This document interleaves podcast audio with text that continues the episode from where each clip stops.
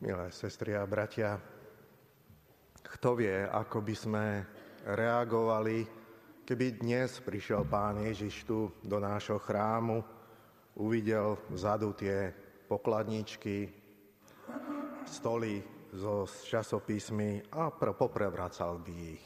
Možno, že by sme zavolali policiu, možno psychiatriu, alebo by sme mu dohovorili, že toto sa nedá tolerovať, takéto správanie eh, v Božom chráme.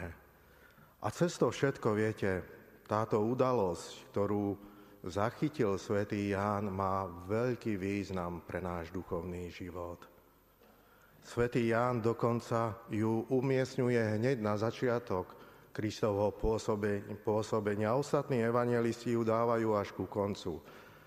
Svetý Ján tým vlastne počiarkuje tú dôležitosť tejto udalosti, lebo Pán Ježiš nám vlastne týmto ukazuje, aby sme začali, začali meniť ten svoj postoj takým vonkajším, povrchným okolnostiam a snažili sa prenikať do podstaty, do hĺbky nášho vzťahu, aby sme sa postupne menili a stávali horliví, horlivými za nášho nebeského Otca, za to, že budeme mať s ním taký úprimný, hlboký, čistý vzťah.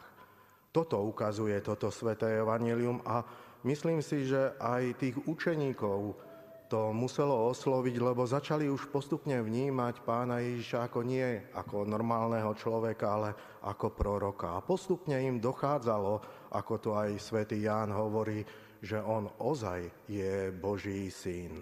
Pán Ježiš mohol im dohovoriť alebo povedať, ale on zvolil vlastne takýto radikálny postoj a, a aby s tým zdôraznil, že ten Boží chrám má v našom živote veľký, ohromný, nezastupiteľný význam, veď v chráme sa stretávame, spoločne vytvárame rodinu, tu sa modlíme, tu, tu vysluhujeme sviatosti, veď to sú úžasné veci. A okrem toho sú tu, e, tu ten význam celej situácii počiarkujú aj slova, ktoré pán Ježiš, e, pán Ježiš používa. Totižto pán Ježiš v tom gréckom origináli e, dvakrát hovorí o chráme. A ten prvý pojem, ktorý pán Ježiš hovorí o chráme, hovorí o ňom ako o dome môjho otca.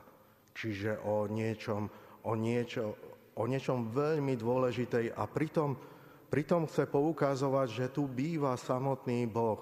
Lenže zároveň ukazuje na to, že Židia si z tohto chrámu, že si ho privlastnili, že si privlastnili, eh, že si chcú privlastniť samotného Boha. A to je veľká chyba, viete, lebo Boh je láska a lásku si my nikdy nemôžeme privlastniť.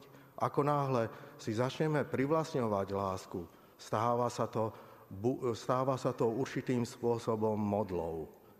Alebo mm, no, určitým spôsobom sa to stáva modlou, lebo lásku nemôžeme, nemôžeme ozaj si, e, si nejako chytiť, nejako privlastniť.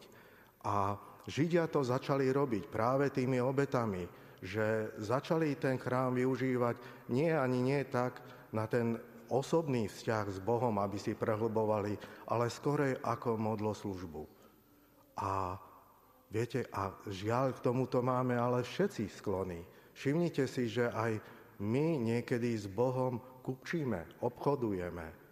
Chceme niečo dosiahnuť, príde nejaký problém v živote, tak my, my povieme Bohu, že pomodlíme sa toto, alebo ti obetujeme nejaký, nejaký dar a ty nám za to dáš niečo. Pôjdeme do kostola, ty nás spasíš, pomodlíme sa, ty nám dáš zdravie alebo nejakú skúšku nám, e, nám vykonáš za to. Ale to je veľký omyl, z ktorého nás chce Kristus, Kristus vyviesť aj dnešným Božím slovom. Viete, sám jedna známa mi o tom rozprávala, ako jej ochorela dcera, modlila sa, prinášala obetu, čo je všetko správne, čo je veľmi dobré. Lenže malo to na ňu, e, tá dcera zomrela a ona niekoľko rokov nešla do kostola potom. Zatvrdila si srdce a, a a, vôbec vyčítala niekoľko rokov Bohu, ako to mohol dopustiť, čo nie je správne. Viete, a preto je dôležité, aby sme my prijali Boha a všetko, čo pre nás život robí, ako, ako lásku a nie ako nejaké obchodovanie, kupčenie s ním.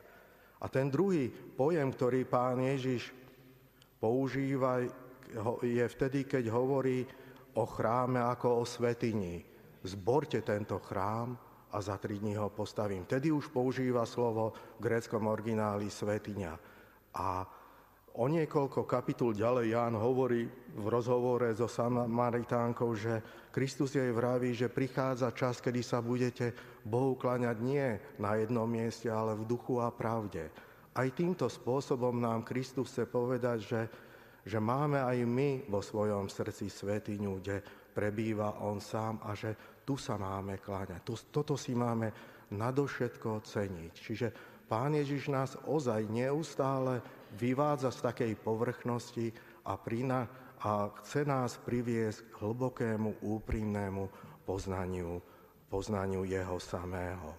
Preto, sestri a bratia, ďakujme Bohu za všetko, že nás volá tu, že nás volá, aby sme, s ním mali, aby sme sa menili, aby sme s ním mali hĺbší vzťah a príjmajme s pokorou každú skúšku, ktorú ktorú na nás Pán Ježiš dopúšťa, lebo vlastne tie skúšky to, sú, to, sú, to je vlastne opracovávanie toho našeho ja na zmenu, aby sme sa stávali dokonalejšími v láske. A tak poprosme ho, aby sme tieto, tieto skutočnosti dokázali príjmať s otvoreným srdcom a ďakovať mu za všetko, za to, že nás neustále chce posvecovať a zdokonaľovať pokoji a v láske. Amen.